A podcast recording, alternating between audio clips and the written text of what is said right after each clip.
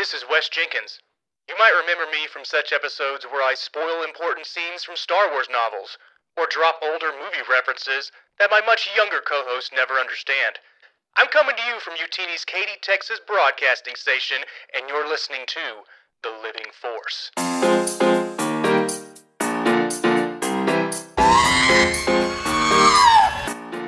Welcome to the Living Force Podcast.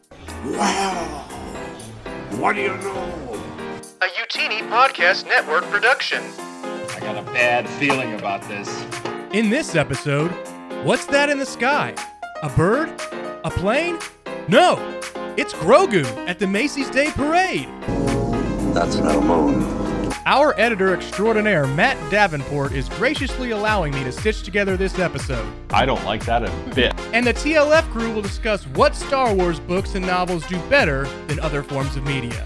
Here are your hosts, Dr. Corey Helton, Eric Eilerson, and the glue that holds this whole operation together, Wes Jenkins. Hello, everyone. Welcome to the Living Force, a Youtini Network podcast all about Star Wars books and what they do better than anything. I'm one of your hosts, Eric Eilerson, and joining me tonight are two of my three favorite people. Uh, the first of them being the man who is slowly letting go of control, and it's not as easy as you'd think, Dr. Corey Helton. Hey, man. It's not. How's, uh, it is, how's it not- going? it's not easy. It's very challenging. So I am not running things. It's the second week in a row I've not run things. So instead, I just get to criticize them, which is my favorite thing Yeah. to do. So And by run you know, things, you mean like you're like changing the scenes, adjusting the Well, video Wes is- elements. Yeah, Wes has always like changed the scenes and stuff. Like, but you know, I ran it from my computer, so I could, you know, I Yeah. hear all the changes, and I'm just a, you know, I'm particular about everything because I'm a freaking weirdo. So, but it's okay. I'm re- I'm relinquishing control. You know what else I'm relinquishing control of? Not What's the that? ability to make transitions happen because I'm not I'm not good at that. But I want to talk about that. I got to test out my camper this weekend. Oh yes, okay. Let's talk about the glory of your camper, although it's slightly less glorious than Wes Jenkins, who is still here. One more transition. Hi, guys. I, I got all these different things. Oh, Just give me a second. It's on me. Oh, no. Oh, it's on me. again. Oh, no, ah, ah, it's the, there's a dog in the background. Hello, dog. Hello, everyone. Um, yes, I am the master and commander of this podcast, and I should have been a long, long time ago, but now I decided to uh, take the reins back here the past couple weeks. Um, I hope everybody had a great Thanksgiving. Uh, had fun with their family and had a bunch of turkey and pie and whatnot, and so glad to be back to talk about Star Wars, everybody. Absolutely. Uh, and we already fine. got some great folks in the chat, including our very own Dr. Charles Henkel, who is at the hospital tonight. Uh, you know, saving lives, doing the good work, and reading Thrawn Ascendancy Lesser Evil. Uh, roundtable in two weeks. No worry, Charles, you're gonna do great. But Corey, as you said, you uh last week we told people about how you took your your camper to a Zaxby's and you had some fun meeting your fellow man. uh, but, but this I week did. there was a maiden voyage, like for real, for I real. did, yeah. Maiden voyage this past weekend for Thanksgiving. I had a couple days off from work, so Caitlin and I went to Asheville for uh, like four days. Asheville, North Carolina. Um, it's about an hour and a half from us, and uh, this was the first like big, big truck on in the in the in the camper, right? So we pulled it with the Forerunner. Had no difficulties pulling it. That was a big, big fear of mine that I wasn't going to pull it over those huge mountains you have to drive over to get to Asheville. But it went really well, and everything worked fairly well. We only had like three major catastrophes, and but everything else worked great. We had a hot shower, and it was like the most luxurious camping trip we've ever been on. It does not feel like we were camping. So, you know, I'm excited to have it have it done. You can keep following the rest of the build progress though, because my videos are a little behind, and that's on my YouTube channel, docandmental.com. No, no, Your, just YouTube. your other Doc and Mental. YouTube channel. My other YouTube You have channel. a website as well. I do have a website as well. It's find out- DIYCargoTrailer.com. Be sure to smash that like and subscribe button and hit No! that little notification No! bell. now. Oh, oh, What oh we'll I do- mean, for this show. For this That's show. right. That's right. All right, everyone. So, so what you just heard Corey say, just cut and paste in your head. Like and subscribe on this channel on Youtini on our YouTube channel, or of course, if you're listening on your podcast platforms, leave us a review if you haven't yet. Follow us, subscribe, tell your friends, hey, I got the Star Wars podcast I listen to every week. It's sometimes about books, it's sometimes about pure insanity, but I enjoy it. Uh, it does really help us out a lot. Uh, Wes, you did mention earlier that last week was Thanksgiving, and like we said, I hope everyone had a great Thanksgiving. I did get to go home to Michigan and see my family. Uh, last week we did not get to meet because of the pandemic. Uh, we stayed away for Thanksgiving, Christmas, so this was like our first big family holiday return, and it was pretty great. The turkey was delicious. My my cousin carved it like a champ. Um, it was just a really nice like 24 hour time, which I think is the perfect time for a home trip. It was in, hang out, see everyone, watch the Cowboys lose, unfortunately, and then come out.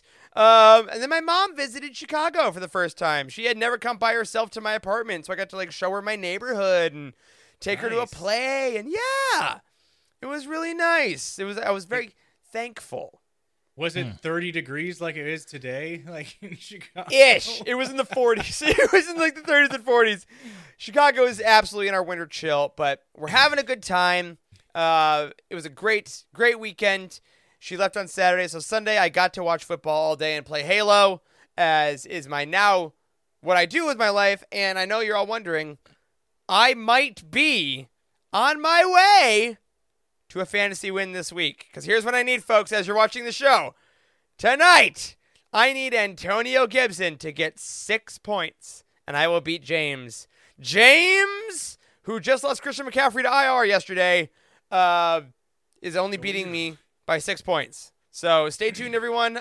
I'll probably lose, but that's the fantasy football update. Wes, how are you doing? How was your week? I I have a 0% chance on the sleeper app of beating Timothy this week. Ah, He- yes. He has a 100 it literally says 0 and I and and he has a 100% chance of winning. so it's like my weeks usually. Pretty much. I don't think I'm going to make Okay. the playoffs, Eric. This No, this whole not gonna be season sucks. I don't know what's wrong with it. We are so invested. I was like, I'm gonna make this league, and I am I am dead last. I am dead last, everyone. So know that even if you love something, uh, you can still be really bad at it, and that's what passion's all about. But what passion is more about is about supporting the things you love. But no one supports us more than our Patreon community. So we want to say a thank you to all of our patrons. We hope that, again, you are enjoying that Attack of the Clones commentary we did. Rogue One is coming your way in December. And as we promised, if we hit our, our next goal, which is $20 away, which is our Revenge of the Sith commentary, we will be getting both of those out to you before the Christmas holiday. So look forward to those. We're going to be getting together this week to find a lot, finalize the time to get that Rogue One video out for you because you want to see our faces react, which is great. Um, I'll just have to put up my lights again.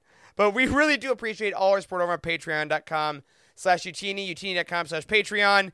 We hope you're enjoying the extra shows. We hope you're enjoying things like Ghost Crew, things like Star Wars Archives not on a delay, things like Cafes, all the extra content you get that's not on a three month delay. And of course, if you don't have any money to spare, which is totally fine, or you're making, you know, making those go a little more towards the holiday shopping, all of our Patreon shows, except for Ghost Crew, are available three months after release. So enjoy those. All right, now it is time for the Star Wars Weekly Roundup. Wes, do it, do it, do it. It's the Star Wars Weekly Roundup. All right, there we go. For the first time in a while, that that that wasn't in my my ears. So usually it goes weekly roundup, which is what you all just heard. Anyway, very brief Star Wars weekly roundup. Not a ton of Star Wars news this week, which I gotta say is fine. There's a lot coming our way in the next month, but we did get an, an announcement today from our friends over at Del Rey. Tempest Runner, the audio drama that gave us things like Dooku Jedi Lost and Dr. Aphra, which you see next to me, will now be seen next to me in the future because we're getting what we all assumed was coming a hardcover release of Tempest Runner. There it Neat. is. Look at that! It's the cover. It's exactly the same as the audio drama, but longer. You know, I uh, I really have like super fond memories of this audio drama for some reason. Like every time I see the cover, I'm reminded of how much I really personally enjoyed it. And I don't know that I like properly hyped it up as much as I did when we talked about it, but like I remember this book really, really well for some reason. Like it just stands out in my mind as being like one of the most memorable experiences of the High Republic so far, which is really interesting. and it's especially awesome too because this is going to have like one of my critiques of it um, in our roundtables. Which again, if you haven't listened to our roundtable episodes, they're full spoilers, but we did go through this entire audio drama in full. Uh, one of my things was getting a little confused on which person was talking now and then, and this absolutely fixes it because if you've never read an audio drama script before, he reaches naturally to his bookshelf. Uh, they look like this. This is Dooku Jedi Lost. They are just a script. So as opposed to listening to it, it goes character line, character line, like you're reading a play or a film script. So we love these. I'm so excited it's coming, and it's coming in March. Which honestly, given the supply chain delays and demands, things like that, I'm pretty impressed that they were Yeah, able to yeah, greenlight that and do that. for that. sure, for sure. That is pretty quick turnaround when they say they let it release what this week, and then you have about basically a four month Yeah. um, time to print all of that. You know, so supply Love it. chains are tough. I live, I live it every day. It's But, it's, it's not getting through it. However, if you want to order that, say it. Emma had a great sorry, comment. Emma- in the chat, someone coughed into their mic reminded me of the experience of listening to it. oh man, Tempest Runner, bronchitis, a Star Wars story. as our, as our force toast said. That's what he sounded like the whole friggin' time. Oh man. But of course, you can pre-order that now. Uh, Bronchitis, a Star Wars story, uh, Tempest Runner, the audio drama. The script book is available. It sounds like a Spaceballs title eventually, doesn't it? Like Spaceballs, the flamethrower, Tempest Yes, Runner, the audio book, the script. Will be on the youtini.com release schedule. It's coming March 1st. So by that point, you'll be all caught up with the end of phase one of the High Republic. Uh, you'll know what happens at that point. So maybe you'll need something a little more familiar to kind of calm you down and ease your suffering. But what is the opposite of suffering? Or maybe, maybe the definition of suffering is the next thing that I wanted to just highlight, which was something that I did not expect in the Macy's Day Parade. And it was this giant freaking Grogu, which was the Funko Pop as a monstrosity. Like, it's like a kaiju Funko. And like this picture we have on screen here, it looks like a bunch of the citizens of New York are trying to take it down. I know. Like they're The- atta- like the like the like the little what's that what is that Gulliver's Travels where Gulliver's they, Travels, but it's yeah, Grogu. that's what it does look like. It's exactly what it looks like. It's so interesting. to take little people over is what this is. Yeah.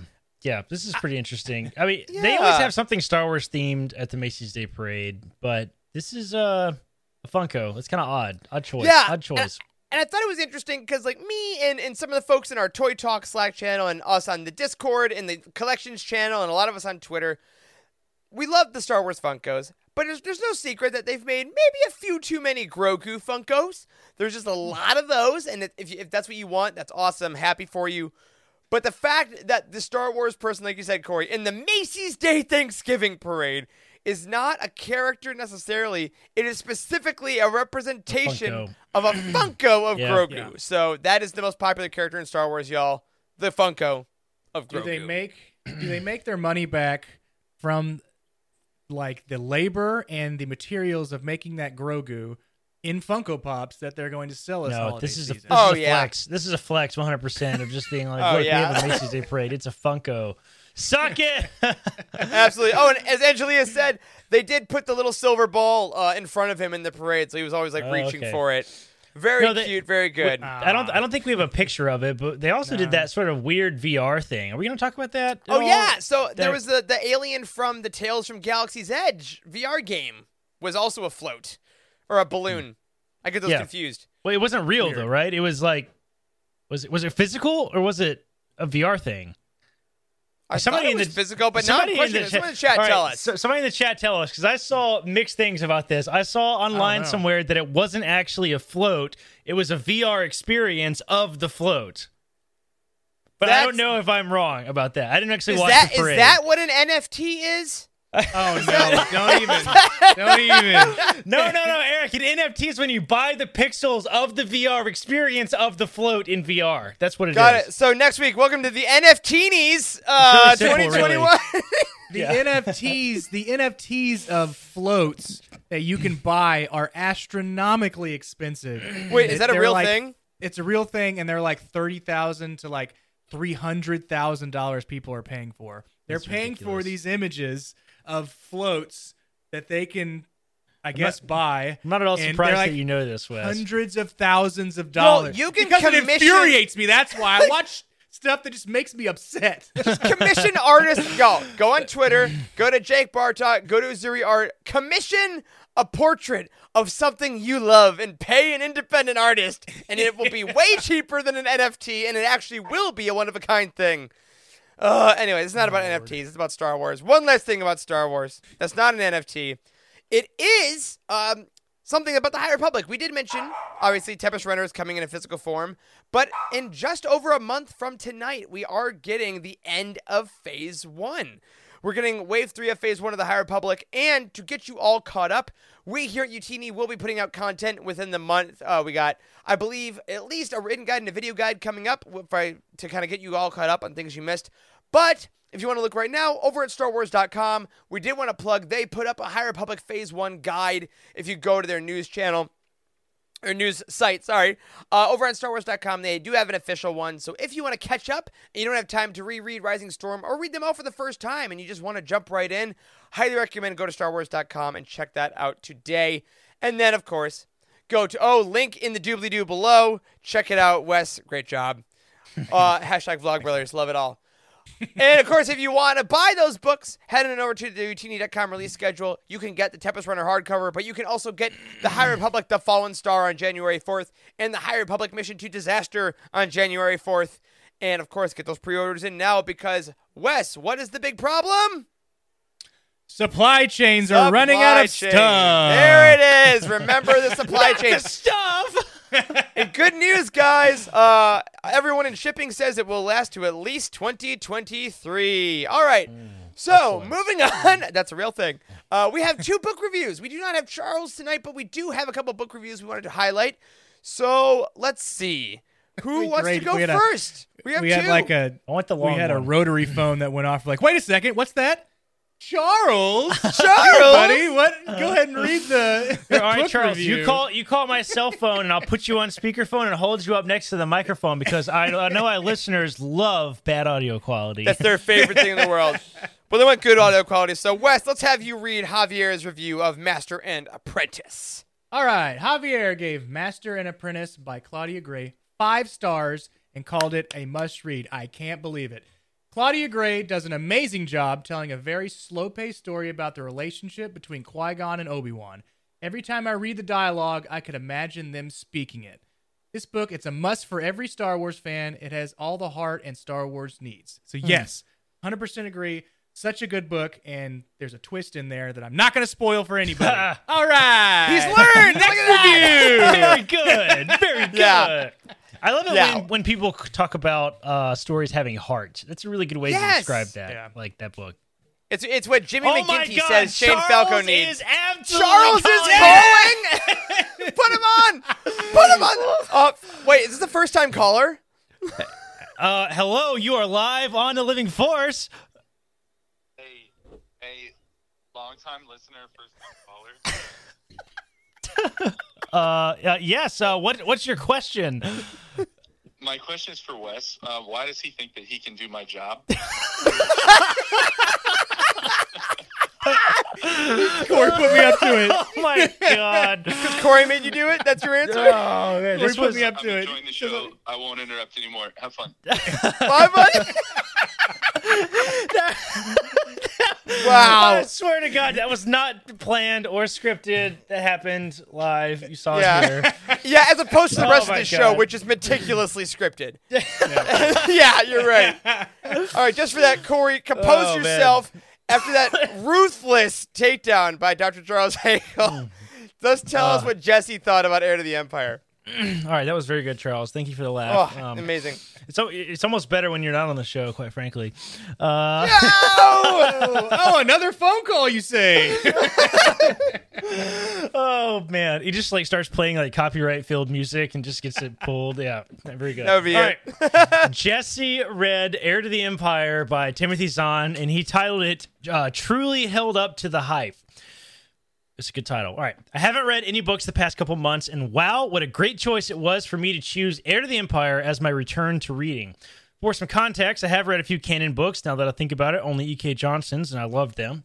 And I have read a couple of Legends books years ago. Kenobi, which I need to reread, because even though I loved it, I was 12 and don't remember a lot about it. And Darth Yep. Vader, Dark Lord of the Sith, which I don't remember much either. But essentially, that's a James Luceno novel, by the way. Uh, but essentially, this was my reintroduction into Legends, and I couldn't be happier. Every aspect of the book was a hit for me, from the story, the characters, the pace, and the beautiful descriptions. If I had to choose a favorite part of the book, it would have to be the characters. Both the original and new characters were great, with Thrawn and Mara Jade being clear standouts in my opinion. And while I absolutely love Thrawn and his tactical genius, I really gravitated towards Mara. Minor spoilers ahead, so please skip to the next paragraph if you want to avoid them. Or if you're listening, you know, just like pause for a Skip, second. like, but 30 Heir to the seconds. Empire is like 30 years old, so you know you're a little late to the spoiler game. All right, here we go. Not canon. I know. Uh, her, oh, see, where, where are we at? Uh, her immense, and I truly mean immense hatred for Luke is so interesting. And as you learn more about her, you begin to piece things together. And while not everything about her character is revealed, you're able to infer a lot with what is, which is part of the fun. As you read more, her emotions become more conflicting, which really makes her a compelling character, which left me dying to return to her perspective despite my enjoyment of all the other characters too. Moving on from Mara, all the original characters felt natural and accurate to film versions, which is great. And the different perspectives through throughout add a lot of dimensions to an already in-depth story. Sorry for my mini thesis, but this book far surpassed my decently high expectations and has really made me passionate. I've already began Dark Force Rising thanks to the wonderful ending to such an incredible book. To all those who haven't read Heir to the Empire, please read it for it's truly deserving of its place in the Foundational Five and its constant praise. Very good, very good, very good. excellent review. And I and I as I was putting it together, I I wanted that review specifically because I totally agree about the Mara thing. Like the only downside of of Heir to the Empire for me was that once Mara was introduced, I just always wanted to go back to Mara chapters because she's such an interesting mm-hmm. character and Zahn writes her so well. Uh, and like, but he is right though. You know, the other stuff, all the characters are true to film, like like they said in Master and Apprentice with Claudia Gray. All the like characters sound like they should, which is not always the case in Star Wars. But yeah, mm-hmm. super solid review of Heir to the Empire, and I That also was- yeah, That was my first Star Wars book. Oh, That's nice. right. The very first Yeah. one. that's right. Mm-hmm. It's a And lot we of people. It's about it. still, It's so long ago. it's, the galaxy's far, far away.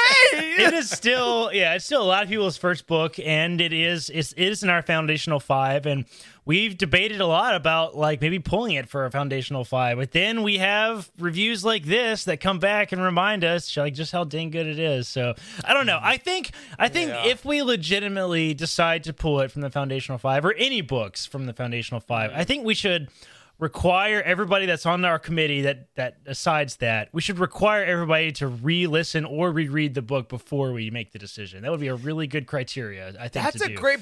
That's a. Yeah. Oh, that's Yeah, more yeah, yeah. work, but that's a really great point because that's true. Yeah. Like the books, it, we because we on one hand you don't want to keep a book on just for nostalgia, Mm-hmm, and a book might read differently in 2021. Like maybe you don't want Shadows of the Empire on the 2021 must read list Forbes, but I know. um, you know, uh.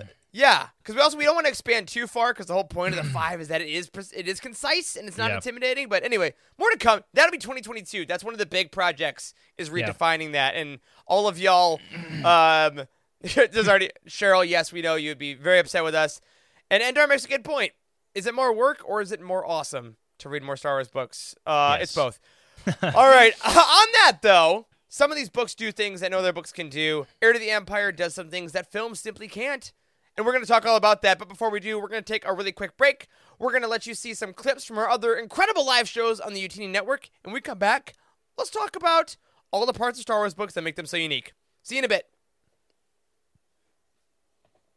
Okay, I don't know why we can't hear anything.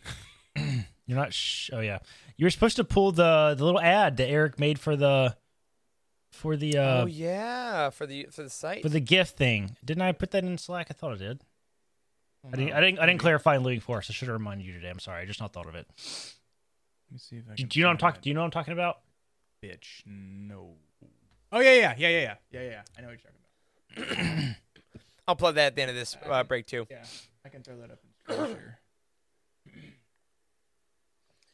Bow, bow, bow, bow, bow. Oh my god, I can't wait to see what Jared's new Legends room looks like. Like he's just just so much with that that I'm earnestly wondering what it's gonna be. It's gonna be cool. Also, can't confirm my drink was cold, so mini fridge success. But it was already cold to start. So I don't know if that counts. Yeah, ma- it, it stayed cold. Yeah, like a freaking piece of styrofoam underneath your desk would serve the same purpose. Yeah, but does it look like an Xbox? so I'm gonna do that. I'm gonna buy one of those like little shitty coolers that they keep like above paint the it. beer in the freaking yeah, yeah, yeah. grocery store and just like paint like an X on it with like a sharpie. Where's Genius. the um? Where's the video at? Uh, I, th- I don't remember where I put it. Maybe, go, It's maybe somewhere. general, but it's fine. I'll, I'll dig it up and send it to you. Oh, here we go. All right, welcome back. We do love seeing those clips from our other shows. As a reminder for our audio listeners, we got Legends Look Back and the Cosmic Force on the Youtini Podcast Network that go over Legends books and the comics, respectively. They're live on Wednesdays and Thursdays, and of course, go in your preferred podcast provider on their respective feeds. So, before we get into our main topic of tonight's show, I missed a plug earlier, which is a shame because we've talked about it for two weeks. Youtini.gifts is still going. That's Youtini.gifts is still going live for all your holiday shopping needs. It went live last week, and as we said, it is a curated gift guide. You go category by category, get the people on your wish list all set. We actually just pulled names for our Youtini Company Secret Santa today, and I would imagine some of us may use that site. Uh, I didn't actually think about that till this exact moment, but I was like, you know what? If I'm buying Star Wars uh, stuff for insert Yeah. name here, Emma said she already bought something. Didn't she say she bought the ring? Emma? She bought the ring off the site. Yeah. did. of course she did. There's a whole cool section on book lovers. And dude, I want scroll up a little bit, Wes. I want these freaking book ends so bad. The AT-AT book ends. yeah, yeah, yeah. Oh my god, I want these so bad. Uh, these are sick.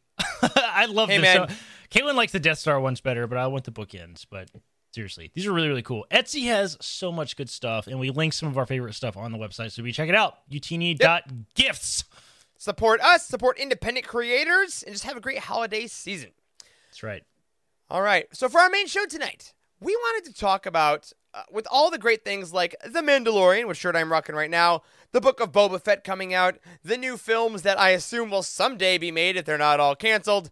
There are a lot of ways that we can enjoy Star Wars going up, right? Uh, obviously, the film started all. Obviously, the TV shows have kind of stepped into the limelight nowadays, but there's still a lot of things that books can do that you just simply can't do in other parts of Star Wars. But before we get into that, guys, I wanted to pose a question to you. Let's go over the other mediums first. So, Yeah. what is your favorite thing? We'll do an easy one, a softball. So, Wes, you'll especially love this. It's a softball reference. I get it. Um, what do you guys think the films do the best out of any other thing in Star Wars? Film specifically. Visualization.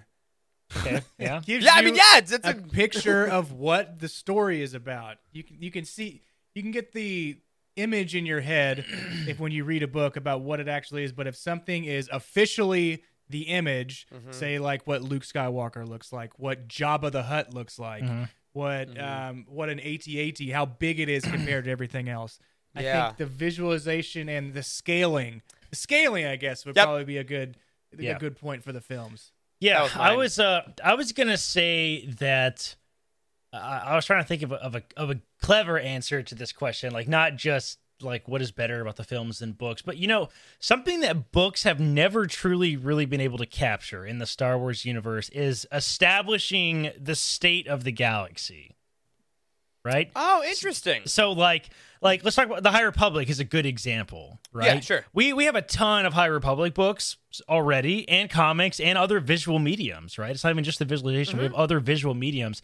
And I still don't really feel like we have a really great understanding of like what the state of the galaxy is. Like it still feels small Mm-hmm. in a weird way. But like you have the prequels where they show like Coruscant and it's vast, huge Yeah. planet. And you can just you, you suddenly have all the context clues you need just by the couple seconds of what's on screen, right? And we- we're kind of missing that in books. And I found that to be the case, you know, kind of throughout all the books. Even in Legends, where we establish all this really complex political structure, it's mm-hmm. still hard to establish kind of the state of the of the galaxy. So I feel like the the, the films are able to like set the scene and also like move the major story forward in a way that like the books are not really able to do, I guess.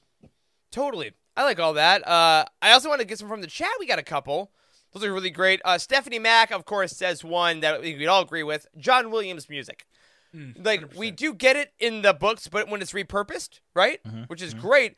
but we love it because you we mean. saw it in the films. Like Yeah. there's you can not the original fanfare, the a long time ago in a galaxy far, far away fades out, and then you just get the boom. Like there's mm-hmm. nothing like that. Yeah. Sitting on the theater opening night, getting all that. Uh, and uh, okay, Endor says the acting performances, which absolutely. I mean, the films do have the budget to to pay for actors of a very high caliber, especially in mm-hmm. the sequel trilogy. I would say that mm-hmm. just gets people that have studied that really work and that can have those silent moments that you maybe don't get as much in other mediums. And Wes, I was want to double back on what you said. I think specifically of the Battle of Scarif. Um, and like when the X-wings come out of hyperspace and you see the amount of ships and everything that's going on, like that is just something that we we can t- talk about in books. And some of the books have Yeah. incredible space battles. They're described in great ways, but there's nothing quite it like an- yeah. There's space, nothing like space like seeing battles an and, X-wing. and, and aerial combat just doesn't really do for me in books, and I think that's one of the one of the Right. yeah one of the bigger reasons I've never. Andrew I, is gonna come for you. I know, I know. I was gonna, I was gonna say it's one of the reasons I didn't love the Alphabet Squadron series as much. Sure. Is, is because like you know they're talking about banking to port, and I'm just like port is that left right? What the- I'm, Yeah. I'm like Starboard is, is Yeah, yeah, And- yeah. In the It movie, yawned. it's like It yawned to the left." exactly, meow." exactly, exactly, exactly. I, I find uh, I listened to I was listening to the uh, to Lesser Evil on the way into work today, and I find that if I don't try to like pinpoint exactly what's going on in a space battle, um, then I enjoy it much much more. Yeah, it I'm just like, kinda flows I, better, I yeah. step back and I'm like, I'm not gonna try to figure out where exactly they're shooting at and how many blaster bolts are going to. I'm gonna try Yep. to sit back and enjoy this Yeah, for experience, sure. and not Yep. have to not have to pinpoint every little thing of what's going on. How many plasma spheres? Because like Zahn incre- is, is a plug for that book. Zahn is incredible at that, and even if you're sitting down looking at the page, you're like, "Oh, this is great. This is cool." And and like like Rick in the chat, if you love that stuff in the books and love the jargon, that's awesome.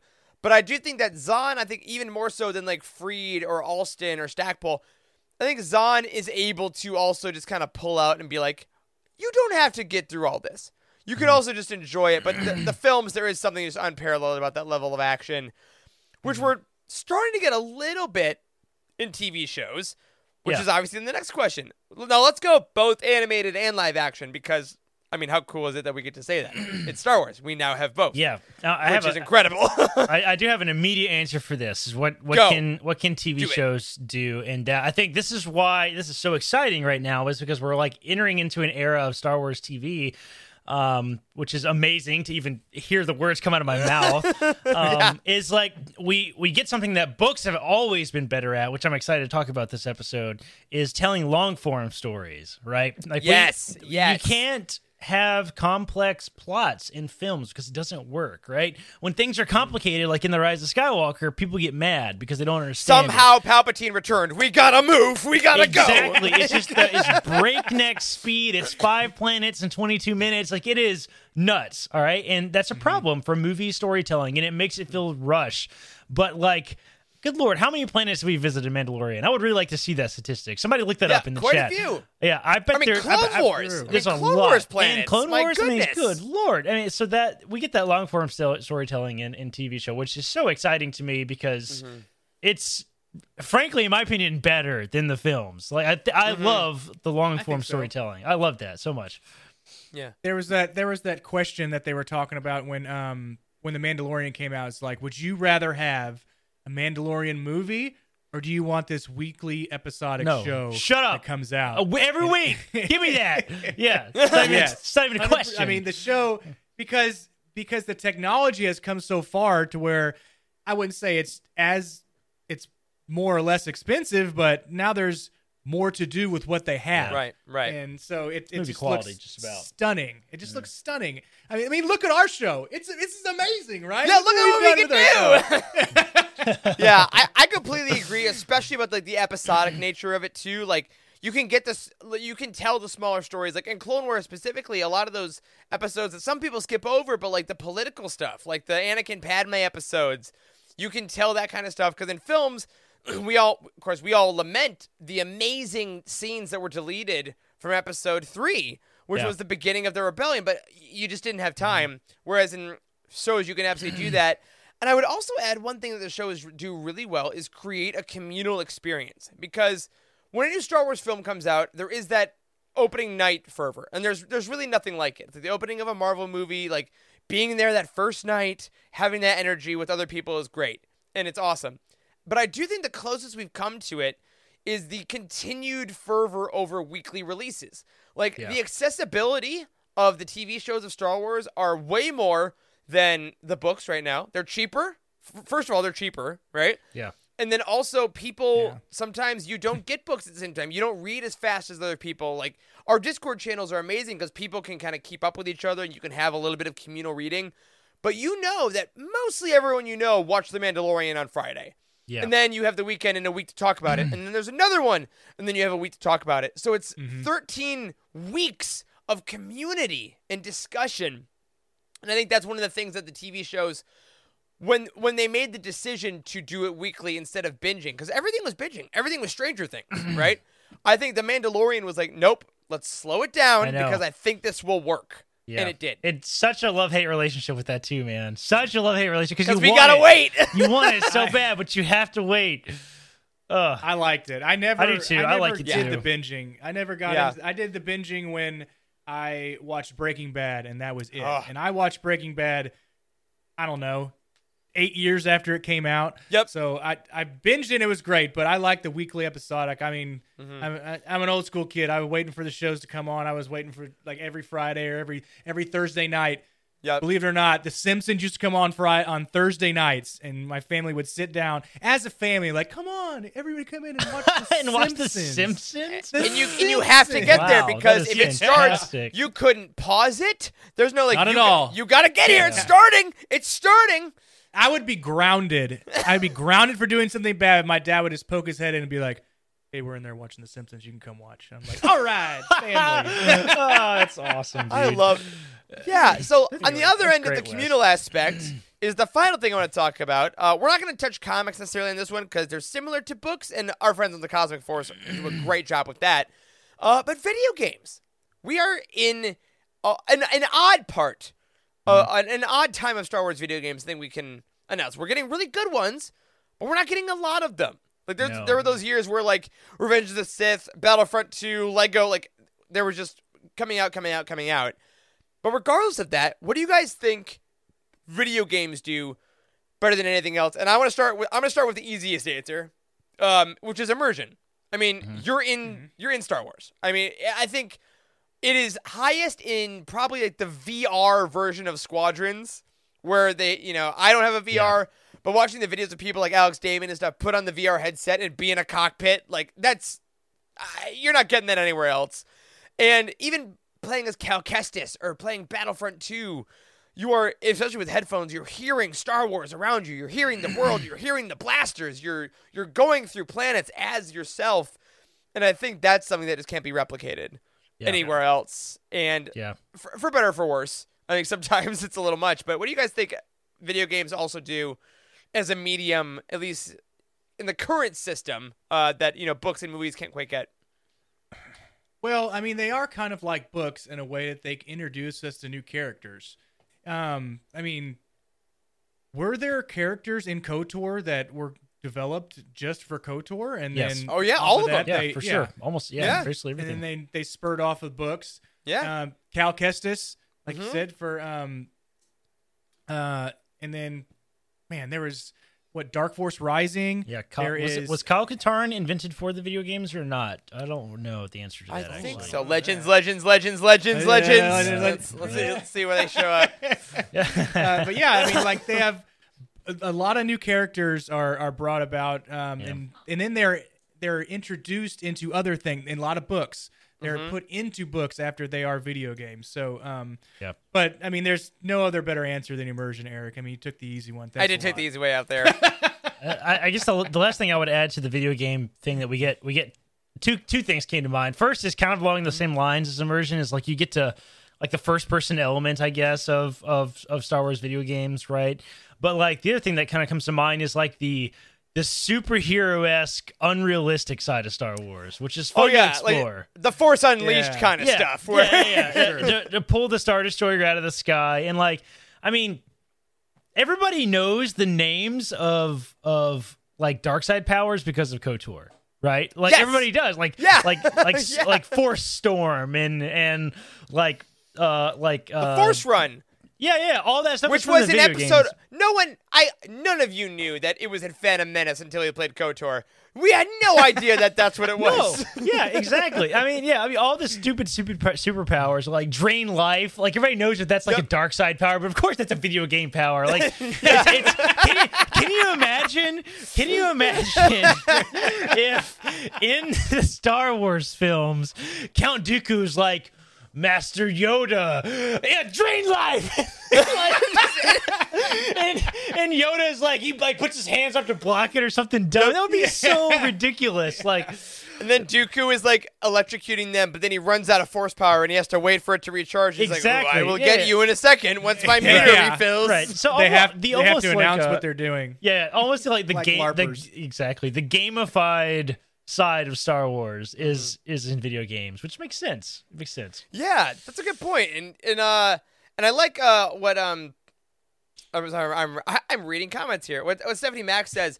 It's long form immersive storytelling in games too. You can, you get more out of it the more you choose to put into it, and I think that applies both to multiplayer games like Battlefront and to single player games. Because there's planets that I love purely because of Battlefront, because like I I've been around them so much. So when Yeah. they show up in the movies or show up in books, I'm like, oh, I've been here.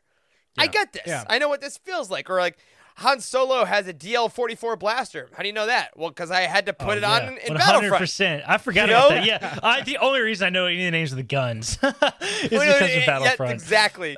And like you know, And the, the single player games, uh, especially if you're really bad, because you have to keep playing it over and over Mm-hmm. and over again, and then you get lost on Zeffo, and you're there for a day and a half, and Yeah. so you get to you get to learn all the names of the creatures that you that kill you, and you have to go back and change up, and Right. then the names of the ships, and then like the different ponchos that you can get. And it's, it's all from Jedi Fallen Order, but still. Yeah. Youtini Game Night then Friday evenings. uh, check them out on our YouTube channel.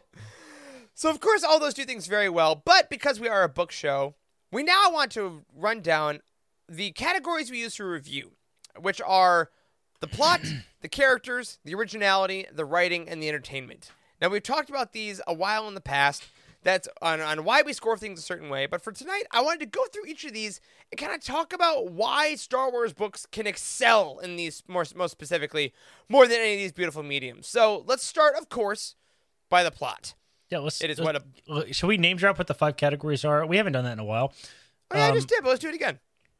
Oh, I didn't hear you do that. Do in, do in detail. Do in detail, Okay, yeah. yeah, yeah. So, uh, so I guess, I guess what? Sorry, what okay. I'm trying to say. It's okay, this is man. I what- get you. This is what I really meant to expand upon it with as the review team. So our our Youtini review team, we we have five categories that we discuss in detail whenever we review any Mm-hmm. book, and we came up with this years ago. We've been doing it ever since, and it's pretty pretty solid. Plot, characters, originality, writing, entertainment, and like we thought these would be good points to discuss like books as a medium because we Mm-hmm. like had the philosophical discussion of choosing these as categories when we picked these to review the books um, because we think that these sort of areas or categories like are standout areas that fit the books in particular if that makes sense Yeah. Yeah. So like with the plot, whatever you're usually whatever you're going through has plot, right? But how do you guys think plots can be expanded and described in books only? Like we can have everything has a story, has a beginning, middle, and end for the most mm. part. Multiplayer games usually have a loose plot you're trying to get through. But with books, how do you, how would you guys say that a really really good plotted book can expand better than anything else? Yeah, I think, I think in particular for me, and like this is, you know, this is one of the another one of those things too that like it's kind of hard to have an objective conversation about because everybody has their own real answer and experience Oh yeah, with, with we're, this type of we're thing. subjective. Um, but but plot, like for for a really good plot to get me really good. It's one of the reasons I like James Luceno books so so so much is they have to be a little convoluted, like not like A little bit. Yeah. yeah yeah yeah, not like I don't like I don't like stories that are necessarily super predictable. I guess if that makes sense, right? And all the James Luceno books are like that. They have this long build up till we get to the huge climax, right? And a lot of people hate that about his books, but I personally love that. Um, and I also think that like like really good books that I I really find personally amazing, like Master and Apprentice is a good example.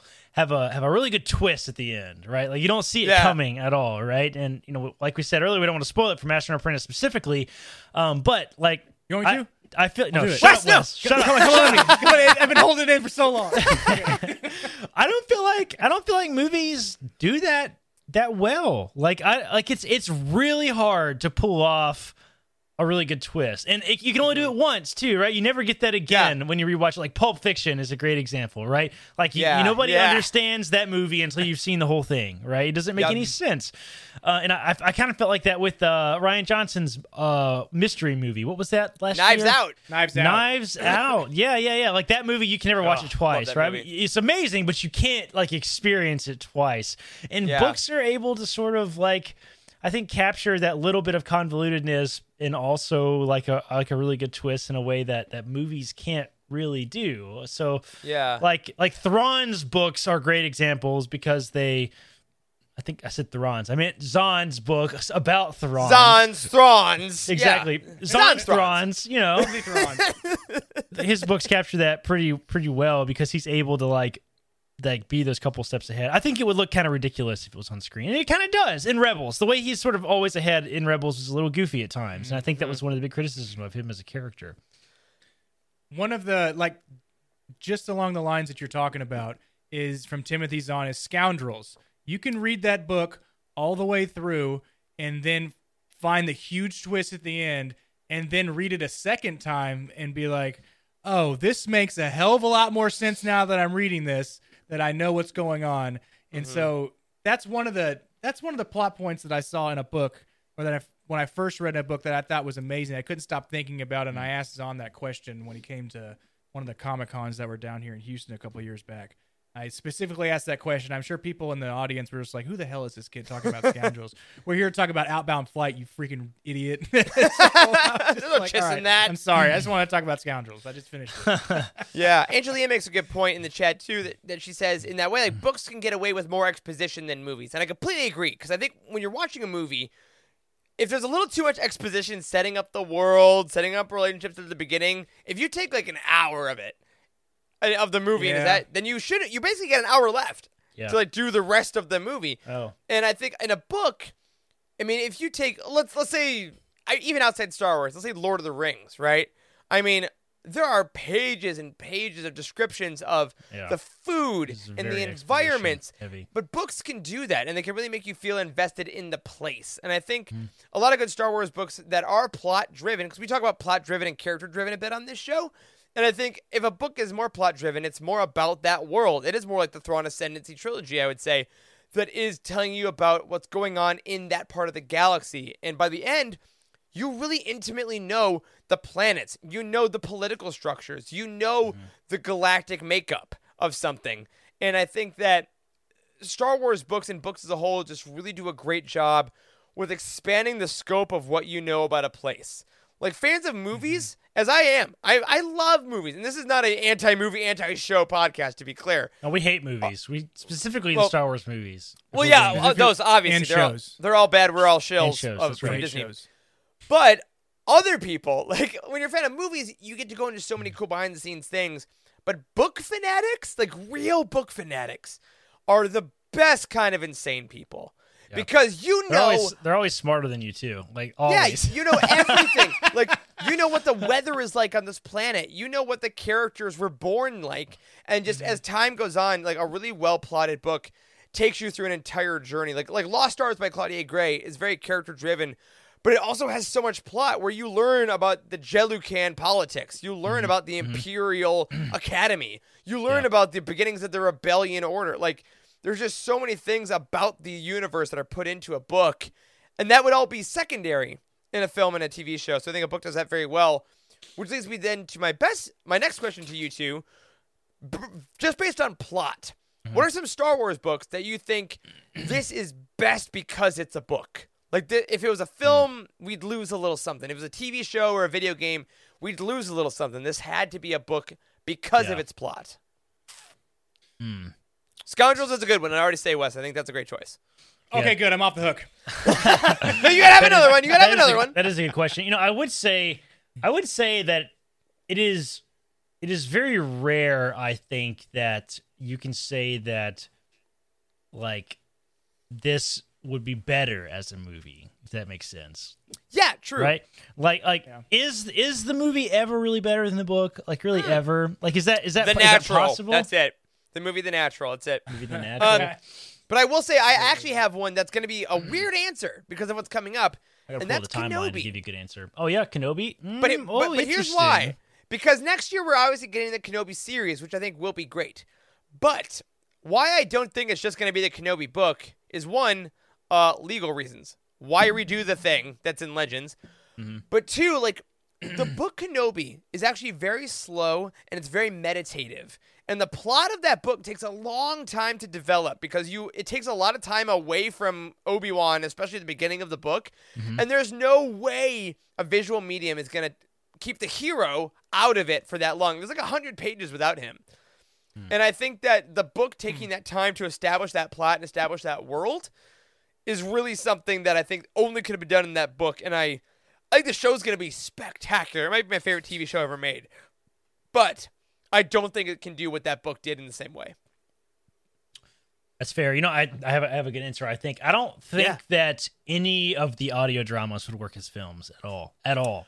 Ooh. Yeah, which is interesting That's because interesting. they're because they are kind of plays in a in a way, Yeah, but yeah, like they're a different medium still. like they move at a pretty quick pace. Like, can you imagine Dooku Jedi Lost with how Yeah. we were bouncing between the narrator and like in the The flashback, flashbacks? flash that forward, would be yeah. Mm-hmm. really hard to pull off as as a film. And you know that actually brings up a good point. Is the whole flashback flash forward is really hard to pull off. There are very few movies that Yep. that do it really well. The Godfather, right? There's very few movies that that do it well, Very good movie. right? Very of good movie, like. yep.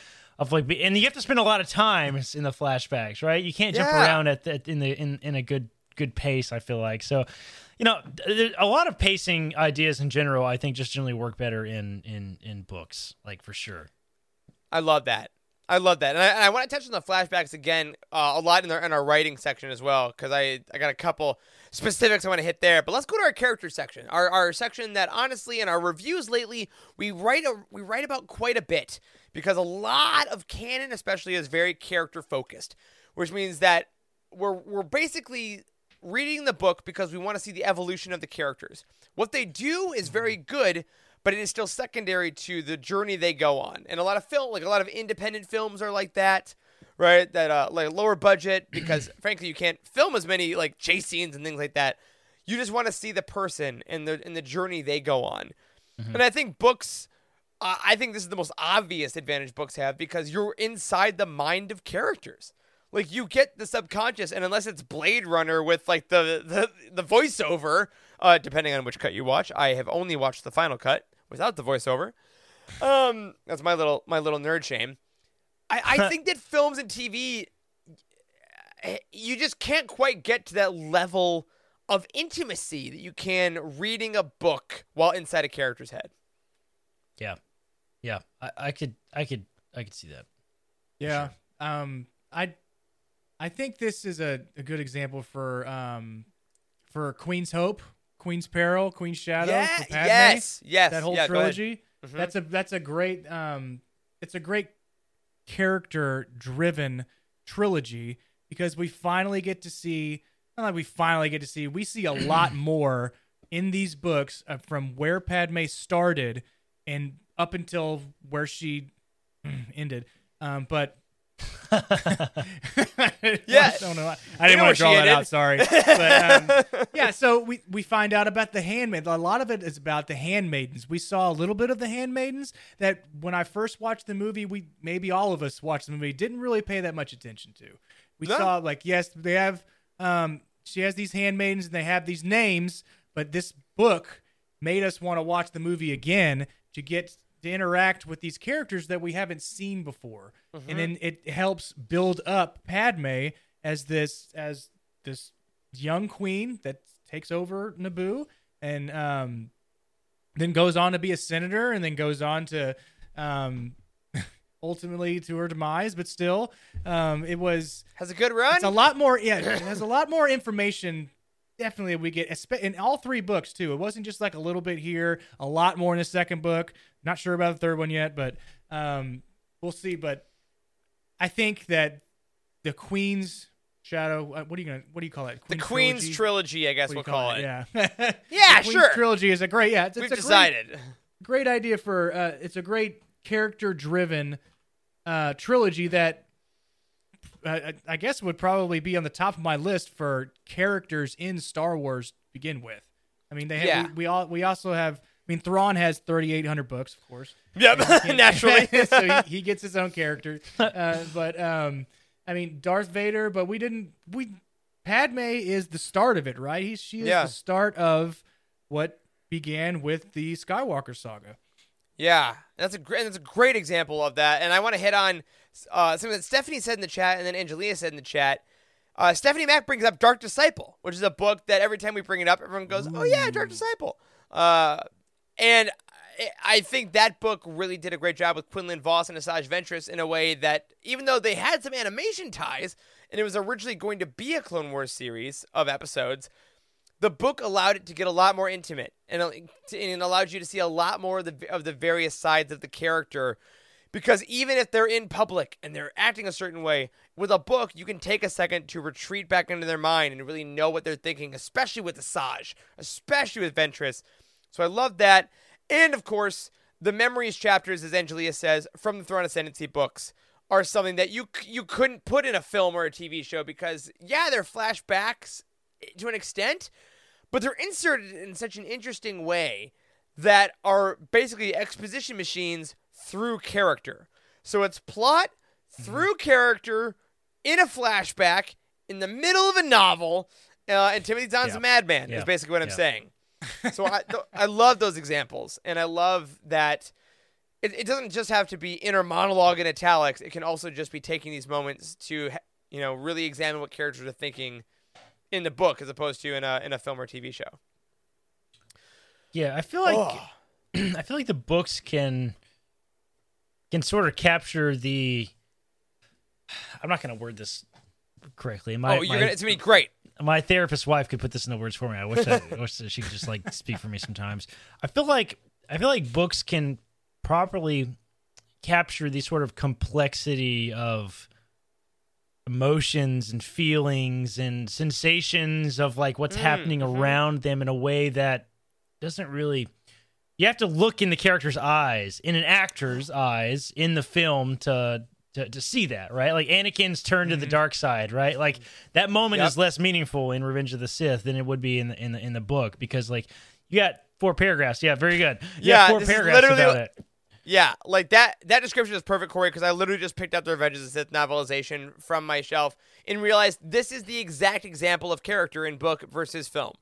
Yeah. This is literally a mm-hmm. film that they then decided, hey, Matthew Stover said, what if I make this a completely character driven book and I describe the characters through their own minds and through the epic lens of the galaxy, wh- which is why it makes this book such a singular piece of perfection.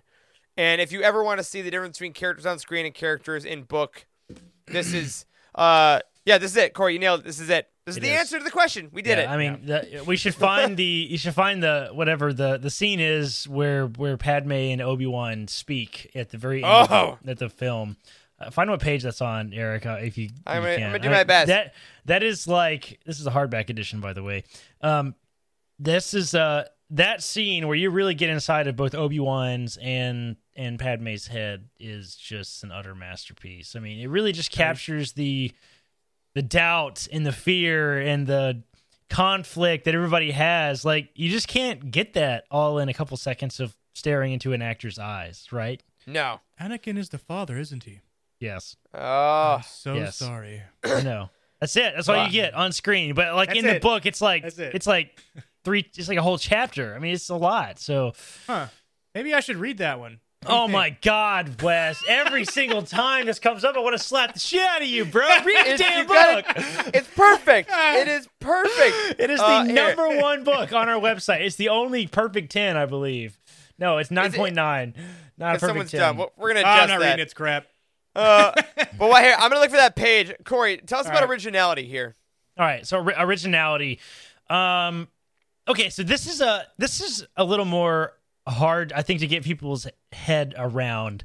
Um, and it's it's continually a challenge on the review team. I feel like to to address this in, internally at Youtini is like like what is originality because I think this this particular category is a little more it's, it's less concrete, right? Because I think there is a there is Yeah. a nature of all books and stories that feel quote unquote original, right? Like so just have, put that in the context of Star Wars, you have to like really sort of tease it out. Like original like what's a can you think of a good example of anything like a good book in recent years that has been For originality? original? Yeah. Oh yeah, I got two. One, uh, our book of the year last year, Thrawn Ascendancy, Chaos Rising. We Okay, gave super original one. That's a because it one. basically creates Right. an entire new sector of space. It tells Yes. you the house structures of the of the Chiss. It creates all that. And then two, on the other side of originality, is our last roundtable. It's Ronin. It's a Oh book. yeah, yeah, yeah, yeah. Wow, yeah, That's a great yeah. Yeah. that's another great example. Which again, two of two of those like Thrawn could probably more so be a, t- a TV show if you gave it the Game of Thrones treatment, right, and really took the time. But Game of Thrones, of course, famously was first a book series, so Mm-hmm. right. you know uh, it's still a book series. It's gonna finish someday, maybe. uh, but I, I think that those two books really encapsulate what is so incredible about it. Like Game of Thrones and and really great TV shows can set up worlds brilliantly. We talked about that uh, when we talk about TV shows. Like they can really take the time to show you the stakes of the galaxy. But books like Chaos Rising can really lay out what the rules are. Books like Ronin can use syntax and can use literally Yeah. the makeup of those sentences to create the world in certain ways. And that's something you can only get by reading those words or listening to that audiobook. yeah. So originality was probably really big when Legends before canon, mm-hmm. because they're Mm-hmm. they, the the authors were creating these brand new worlds, creating these brand new mm-hmm. characters. And um, that- continuing the story like in, in a new Yeah, way. Exactly. Yeah. So that's like I'm I'm thinking that's where most of the originality stemmed from in Star Wars after the three George Lucas films, Mm-hmm. and then we had um. There's Splinter of the Mind's Eye right there. Yeah, we sure yeah, did, it's Wes. fine. There it is. Yeah, that's funny. but We don't we don't uh, talk yeah, I about mean, that one. slightly less, slightly less. But it's like that. That's that's essentially where all the uh, elaboration and all the new worlds and all the new characters started coming from, and then we just built on all of that. So that's, I mean, originality, legends, Jared, Freddie. Let's, I mean, that's your world, right? Yeah, exactly. They'll, they'll they'll talk about that on Wednesday, but yeah. And Angela says in the chat, like they basically just gave Zahn and all those guys free range to do what they wanted. And with Zahn, it worked great. It created Thrawn. It made basically episodes seven, eight, and nine. And then with others, you know, it worked out fine. And then you had a twenty-eight novel series that was all about bugs and aliens and like, you know, it was still very original. But again, mm-hmm. you can take those risks in a book because you can really just take the time to flesh out whatever you want, and I think that's really incredibly cool. And I mean, I mean, if you're looking for new ones that have that, I gotta say, Chaos Rising and Ronin just top my list. For sure. So then, this one's a little, a little less obvious than others, but I think it'll make sense because writing. Now we do forget, I think, sometimes that films and TV shows are also written, right? There are screenwriters that literally have to write everything that's said. So they have to write just like novel writers do, but novel writers obviously have a little more control. They are literally crafting not only the dialogue, they are crafting what's going on around everybody. They are describing the scenery. They have an unlimited budget in their imagination. They don't have to work with a scenic artist to make sure they, they can create that. And I think that's where books have the advantage over any other medium is that in visual mediums there are astounding artists and we can talk about blank checks all we want but there's always a check there is always a person that has to make the thing digitally or physically you're talking mm-hmm. about mm-hmm. so you can't at some point have a million things whereas the sith in legends if you're writing a book they can do anything. You can eat planets. You can have millions of soldiers. Like your your budget for your imagination has no bounds. Yeah. And I think that's where the writing, the, the authors that really realize that they have a magic wand that can do absolutely anything.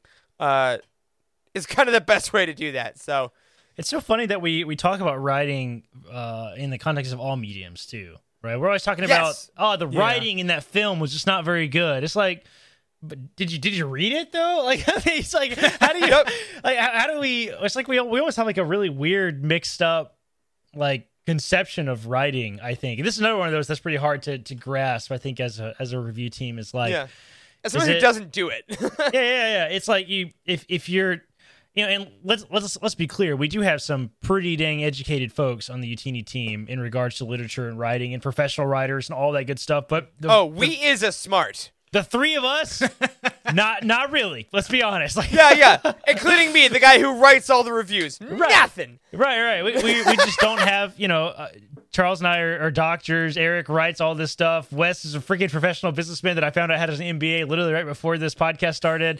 Uh, you know, like Incredible. we don't have we don't have literature backgrounds at all, right? So to grasp what good writing is is kind of hard, I think, to get your head around if it's not something you're educated in. Yeah, I think so. But there are ways I- to like see it. And uh, real quick, Angelia in the chat did my job for me. Page 230 of the Revenge of the Sith novelization is that Anakin or Yeah. is the Padme Obi Wan scene. Appreciate shout out to that. that. Wes, go ahead. I was just gonna say, I every time I write like the the um the Twitter messages for what our um a show's gonna be about uh, in the morning or some of the um some of the descriptions of the podcast, all I think is about is some of the people on the writing team are like, "Good lord, what is he doing?" I know. I know. I know. I know. Every time I write anything for the website or anything, I just get the writing team to look at it and just like rip it to shreds. Just do it. I know, I know it's awful. Just freaking do it. Because writing writing is an absolutely hard It's thing. and I think- hard. and I think that's one thing I want to talk about with spe- a couple of specific books from you guys. I think we've all read Star Wars books that feel like auditions to write a film, right? Where the author is like, "I want someone at Lucasfilm to read this book, and if they like it, then they'll then they'll let me write a movie." And I think it's, it's kind of it's kind of hard to describe, but when you read it, you're like, "Okay, you're setting up things," and it, and it feels more like they would rather be doing that.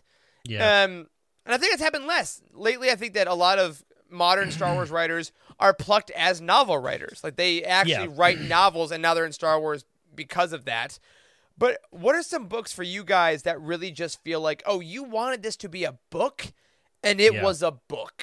anything anything by James Luceno. I know I keep bringing that up, but like No, like right, James right. Luceno's writing is very much literature focused. Like like Yes. that man. I don't think that. I don't think they could let let that man write write a film. I think it would be four hours long. Like I mean, just I mean seriously. Yeah. And A you know, I twenty think, three uh, presents James Luceno's or A twenty four presents I know. James Luceno's Star Wars film. Yeah, exactly. Yeah. So I mean, I- the other thing I was gonna say is like, um, Don't take all the good ones. I totally lost Don't it. you- I totally lost it. Wes, come in. You jump in. Let's What do you go. got? So Jump mine on would in. Be, well, I would love it to be a movie. I would love it to be an eight-hour long. I would be the Godfather series. What I'd like it to be, but I, the Bane trilogy. Hmm. The Bane trilogy to Oh, me is yeah. is is books. It's you know, you rich. have mm-hmm. to read that.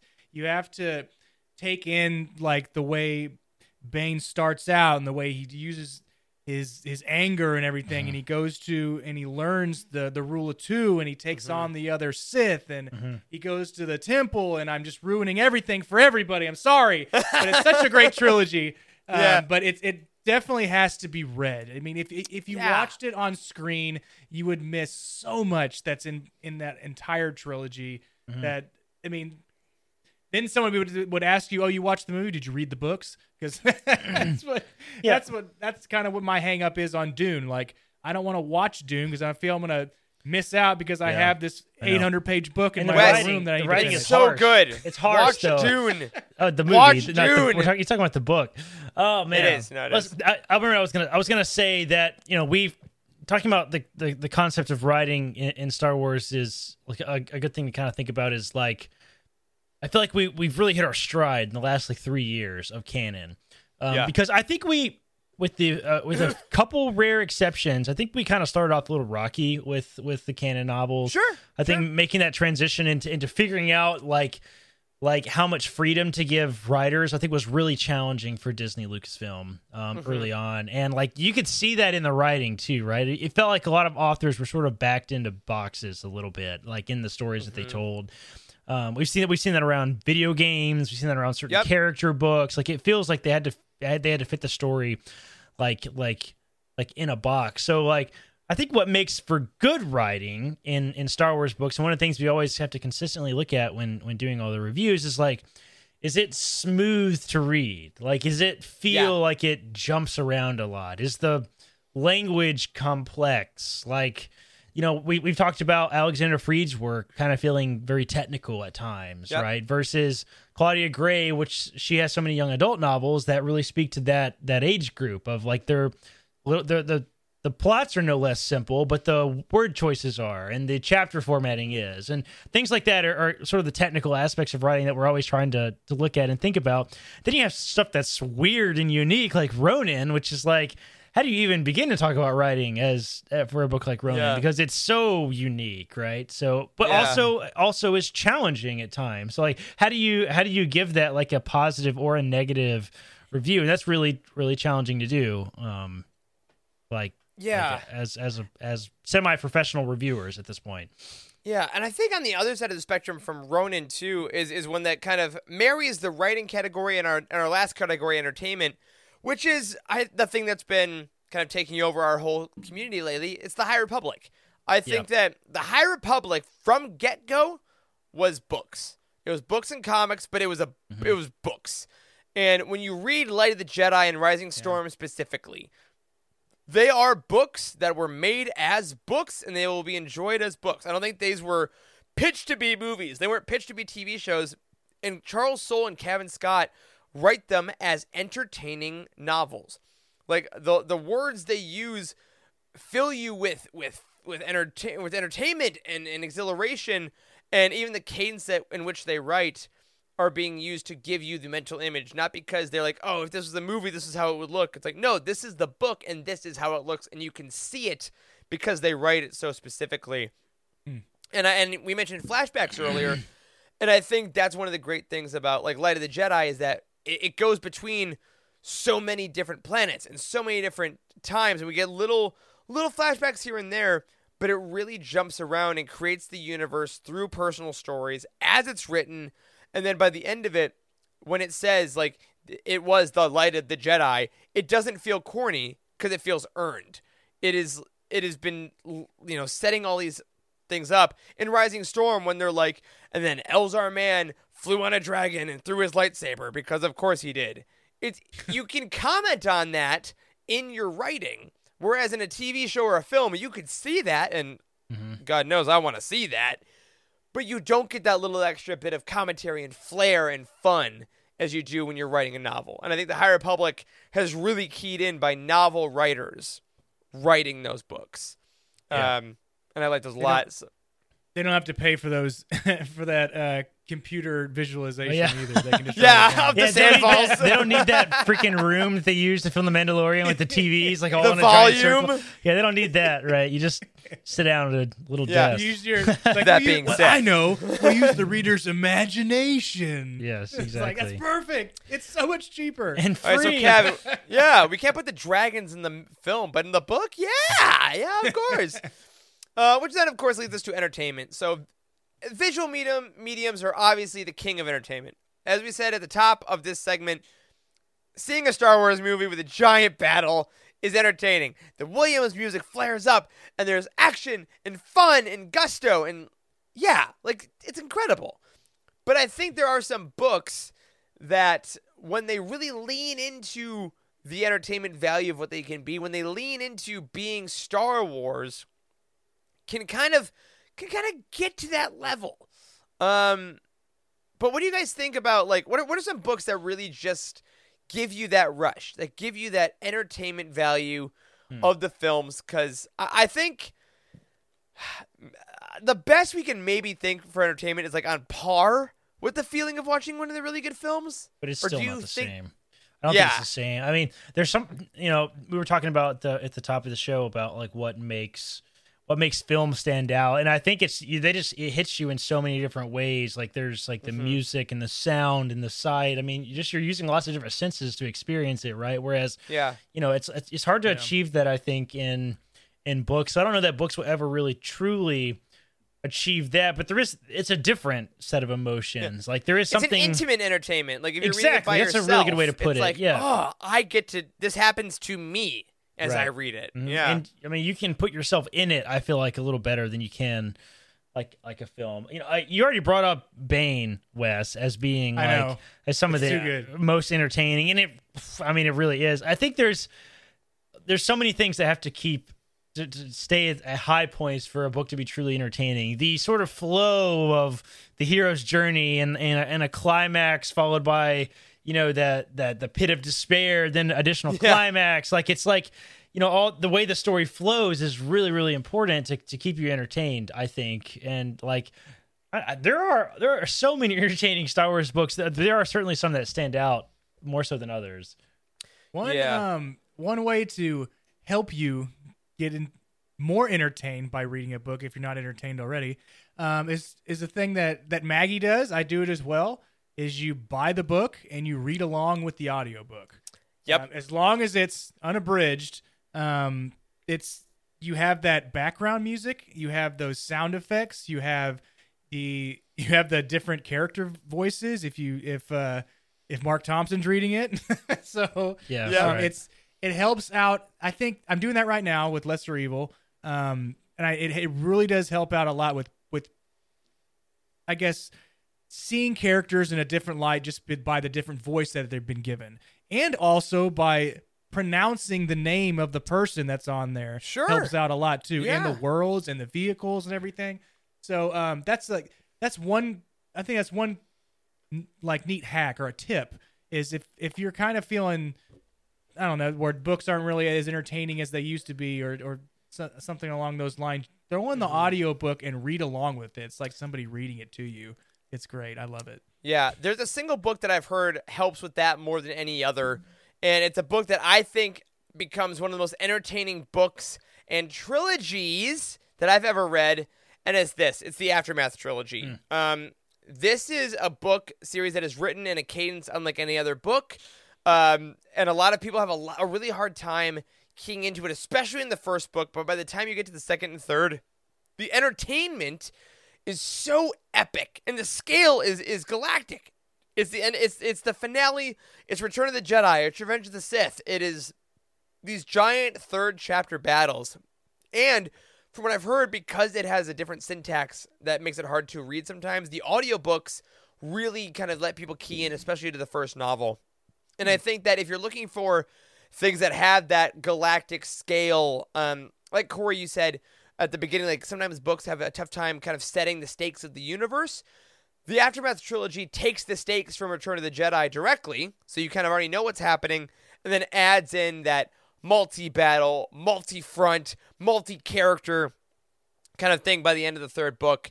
And once you've read that those three books, once you've kind of inserted yourself into those battles, into those character relationships, it becomes truly one of the most entertaining experiences I've had reading a Star Wars book.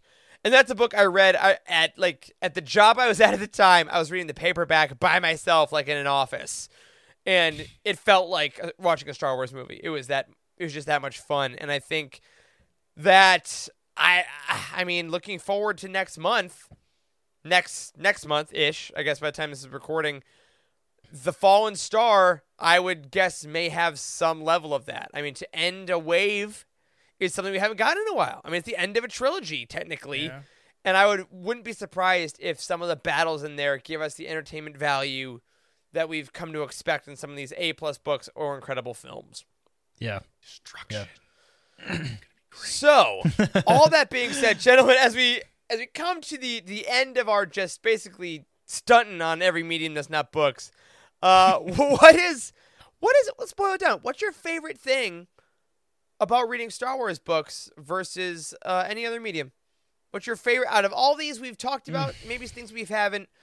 When you get a new Star Wars book, you're like, ah, I'm so stoked because I get this, and it's not what I get watching a movie or a show.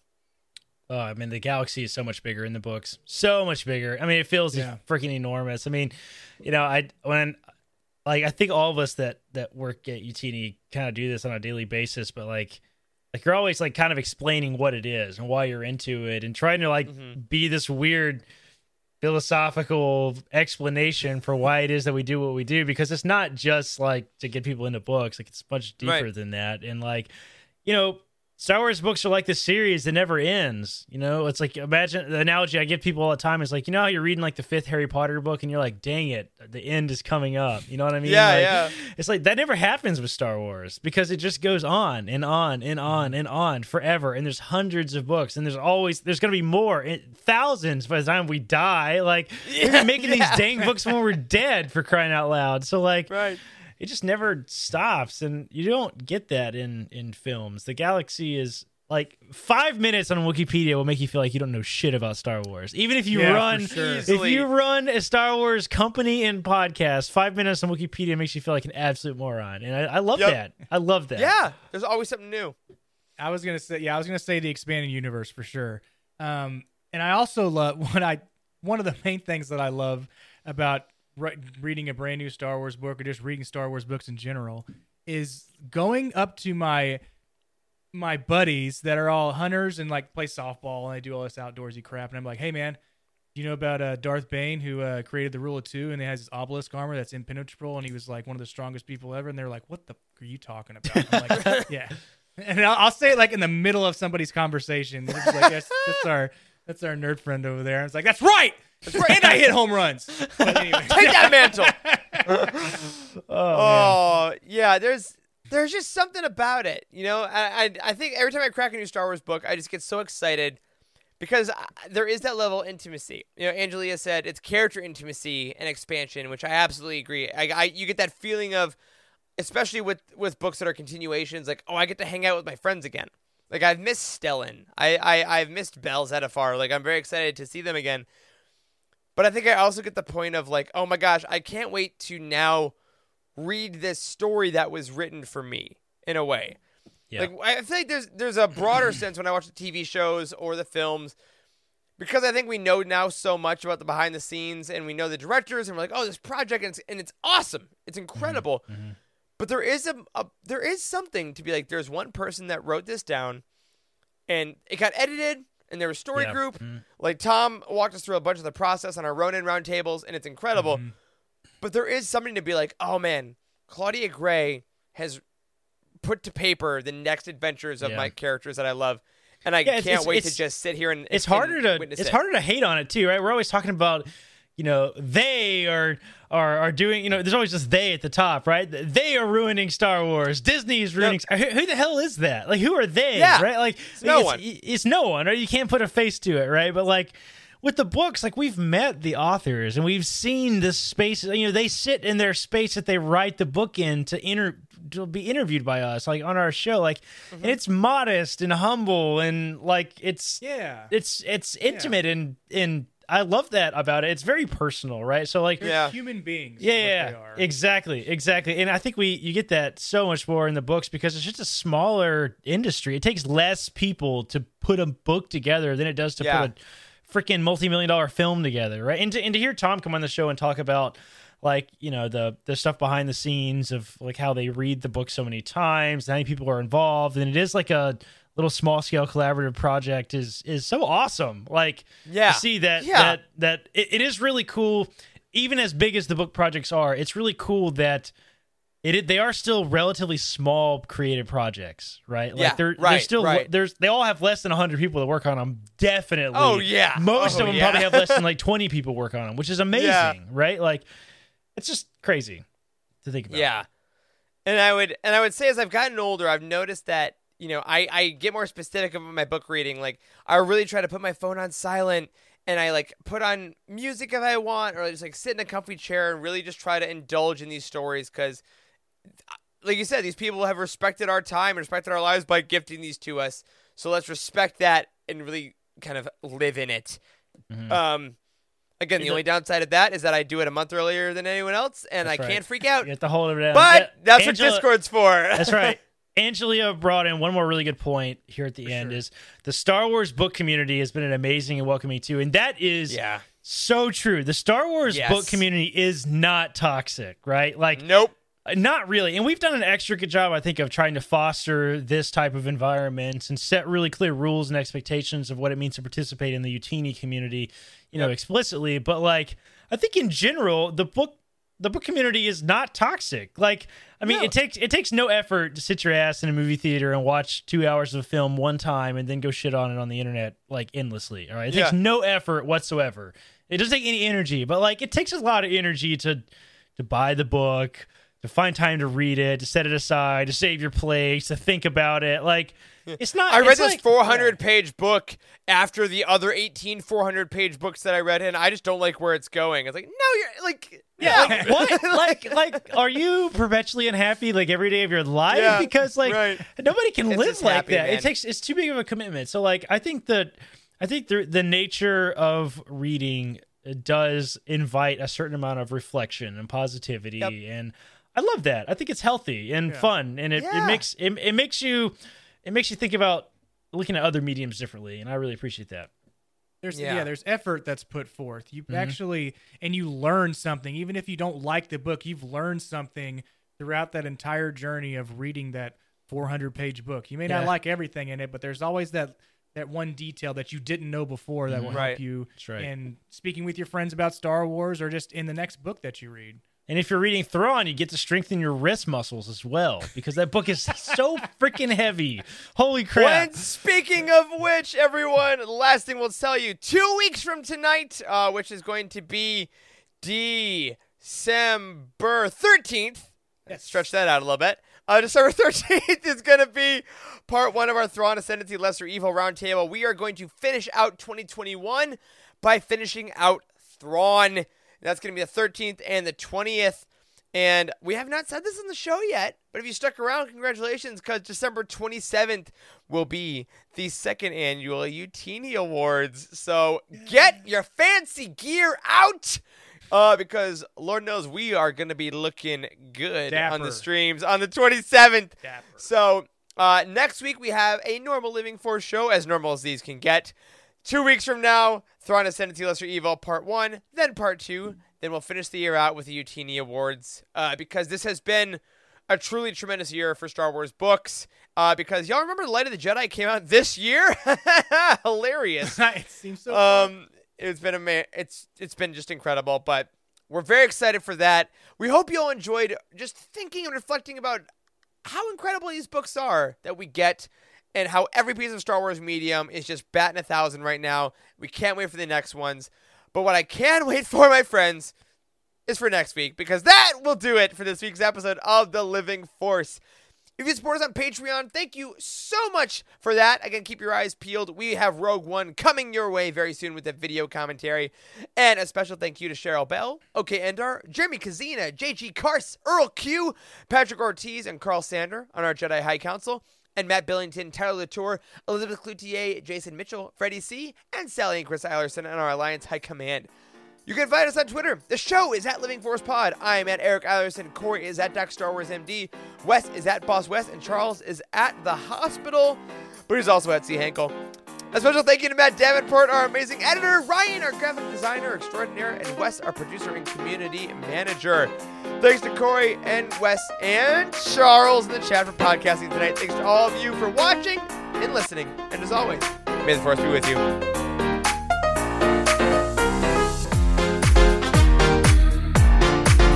There is no hatred, there is joy. There is no division, there is union. There is no apathy, there is passion. There is no gatekeeping, there is community.